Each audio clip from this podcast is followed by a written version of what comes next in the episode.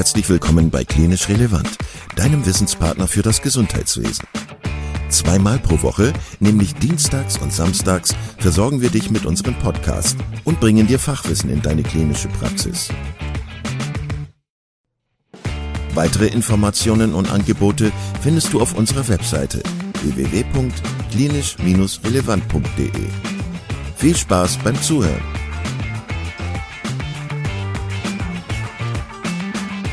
Heute hörst du eine erneute Koproduktion mit MediLogin und zwar einen Podcastbeitrag zum Thema Dermatomyositis, eingesprochen von Dr. Alice Martin.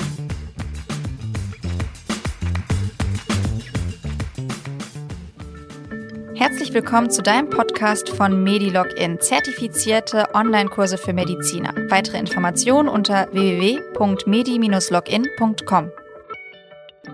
Die Dermatomyositis.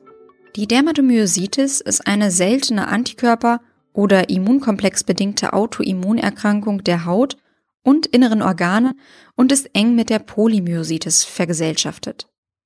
Die Polymyositis ist wiederum eine entzündlich bedingte Muskelschwäche der Schulter- und Beckenmuskulatur und zählt zur Gruppe der Kollagenosen. Treten zusätzlich Hautmanifestationen auf, wird sie als Dermatomyositis bezeichnet. Die Dermatomyositis wird in verschiedene Formen eingeteilt. Hier eine Aufzählung in absteigender Häufigkeit.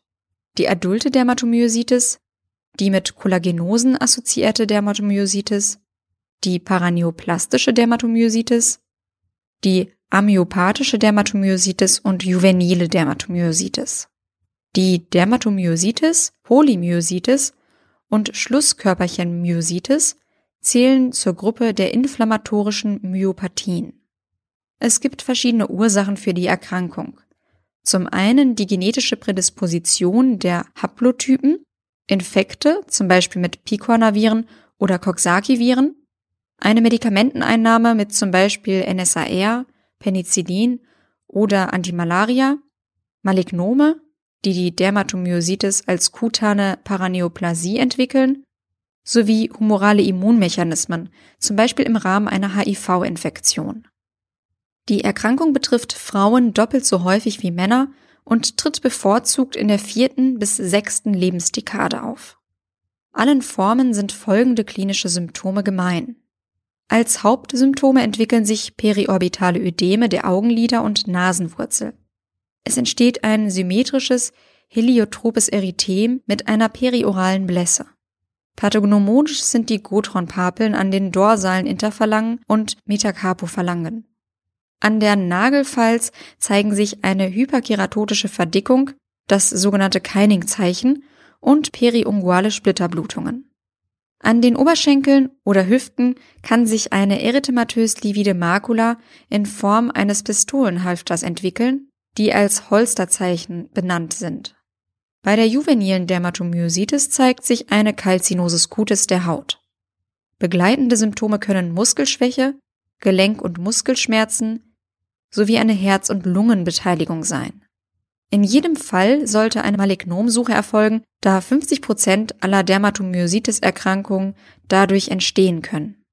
Im Spätstadium zeigt sich eine poiklodermatische Haut mit braunroten Herden sowie eine Atrophie und Sklerose und ein diffuses Effluvium am Kapillitium.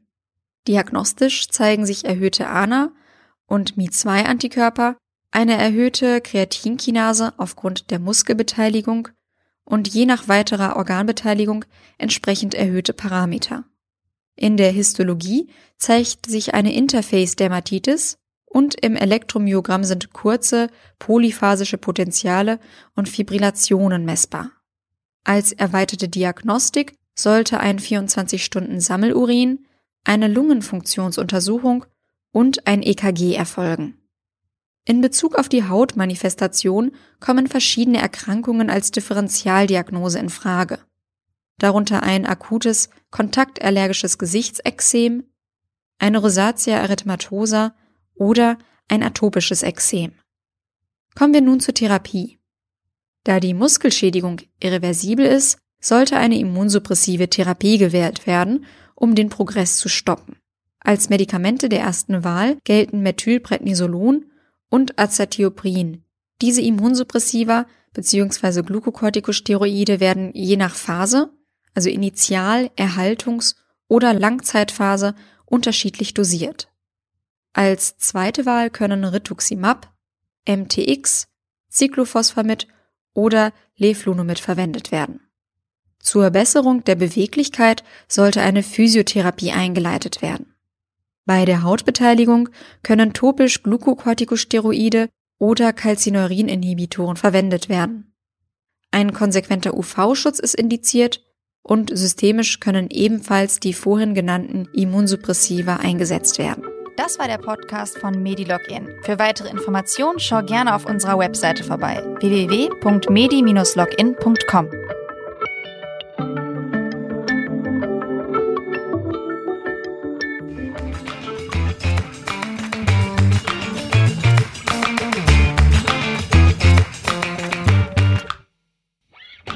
Vielen Dank, dass du heute wieder zugehört hast und unser Gast gewesen bist.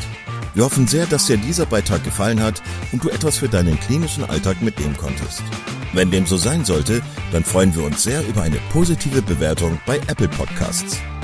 Falls du Lust hast mitzumachen und es einen Themenbereich gibt, in dem du dich besonders gut auskennst, dann melde dich doch gerne unter kontakt@klinisch-relevant.de. Gleiches gilt, wenn du Themenvorschläge oder konstruktive Kritik für uns hast. An dieser Stelle auch der Hinweis auf unseren Newsletter, den du unter www.klinisch-relevant.de abonnieren kannst und der dich immer auf dem Laufenden hält. Wenn du dich für unseren Newsletter einträgst, bekommst du einen 5-Euro-Gutschein, mit dem du in unserer Fortbildungsakademie einkaufen kannst. Wir wünschen dir jetzt bis zum nächsten Mal eine gute Zeit und freuen uns, wenn du bald wieder einschaltest. Pass auf dich auf, bleib gesund. Bis zum nächsten Mal. Ciao.